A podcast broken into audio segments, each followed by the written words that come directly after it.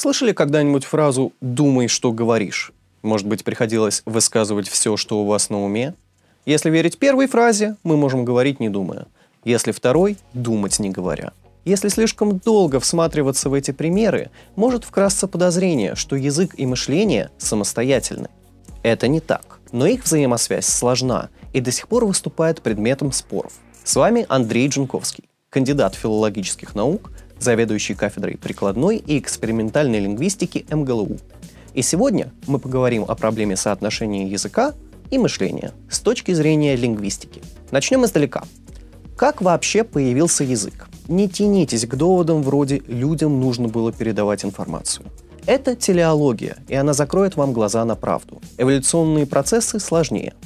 Мне, допустим, нужно дышать под водой, если я тону, но сама необходимость не даст мне жабр. Есть несколько предположений о том, что же такое случилось, что появился язык. Мы сейчас говорим именно про устную речь. Письменная появилась позднее, и с ней все понятнее. Кто-то полагает, что он произошел от выкриков во время работы, кто-то от звукоподражания человеком звуков природы. Другие считают, что сперва существовали жесты, а уже потом на их основе возник язык. Некоторые довольны божественным объяснением, будь то из-за своей искренней веры или нежелания тратить время на бессмысленные споры. Мы точно знаем одно. Для возникновения языка нужны были три вещи. Мощные и легкие, чтобы генерировать речевой сигнал, речевой тракт для модуляции речевого сигнала и достаточно развитый мозг, чтобы понимать логические связи внутри языка и запоминать слова. Первые две вещи были нужны для физического воплощения языка. Последнее для его миметического распространения. Я сейчас не про смешные картинки в интернете, а про идеи, которые распространяют себя, используя нас как носителей, как ДНК в сфере идей. Неясно, когда именно звезды на небе сошлись. Мнений слишком много, и это не главное. Вы видите? Физические условия не столь важны. Легкие нужны и для дыхания, речевой тракт для пищеварения. Речь производства тут дополнительно, а вот мышление основной фактор, а не сопутствующий. Не будь у нас легких и речевого тракта, изобрели бы письменную речь или жестовую систему. А вот без мышления мы бы точно не обошлись. Что мы имеем? Язык невозможен без мышления. Ну хорошо, а животными что делать? Если так, то мы должны признать птиц, млекопитающих, пчел, дельфинов разумными существами. У них вполне себе есть свои языки или системы коммуникации, достаточно приближенные к ним. То, что они не очень понятны нам, это наша проблема.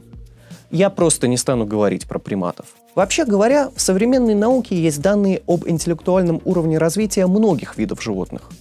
Использование орудий, распознавание своего отражения, возможность решать головоломки. Вороны вообще, судя по всему, понимают основы бартерной экономики.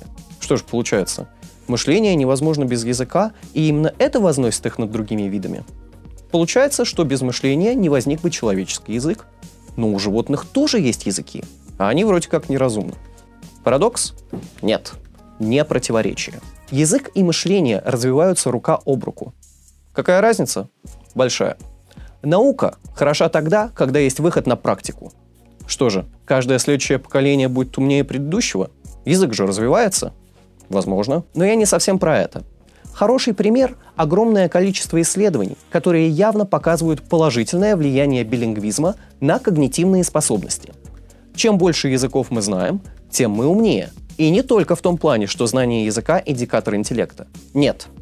Нам проще даются сложные задачи. Улучшается наша память. Даже уменьшаются риски возникновения некоторых нейродегенеративных заболеваний. Наибольшую пользу тут пожинают дети – которые осваивают, а не учат язык. Но взрослые тоже получают значительные когнитивные преимущества от изучения языков. Почему так? Посмотрим на теорию. Есть такая вещь, как гипотеза лингвистической относительности. Она еще называется гипотезой Сипира-Ворфа. Это как раз о связи языка и мышления. Есть две версии. Первая – язык определяет мышление. Вторая – язык влияет на мышление. Но не только он. Это уже про конкретные языки. Изучаем определенный язык, получаем определенный эффект на свое мышление. Вспомните анекдоты про педантичность и точность немцев, авось русских, гедонизм французов. С точки зрения гипотезы Сипира-Ворфа, это влияние языков на мышление. Можно пойти дальше. Если это так, то почему бы не изучать конкретные языки, чтобы изменить себя нужным образом? Отличная идея. Она пришла в голову и одному из предыдущих ректоров МГЛУ, Ирине Ивановне Халеевой, в ее теории вторичных языковых личностей. Как так получается? Изучая язык, мы осваиваем и его внутреннюю логику, и его внешнюю мелодику, и культурно-когнитивную картину мира, заложенную в нем. Язык как носитель миметического воздействия. Изучая язык, мы не только понимаем, как его использовать, мы понимаем, как видеть мир как носители этого языка. Кстати, не забывайте подписаться на каналы научно-практического клуба SciSpeak и Совета молодых ученых МГЛУ, чтобы не пропустить новые выпуски подкаста МОНО. Ссылки будут в описании. Итак, что же было первым? Язык или мышление? Да какая разница? Важно то, что мы точно знаем, что они тесно связаны, и можем использовать это знание, чтобы делать себя лучше. Изучайте языки. Хотя бы один.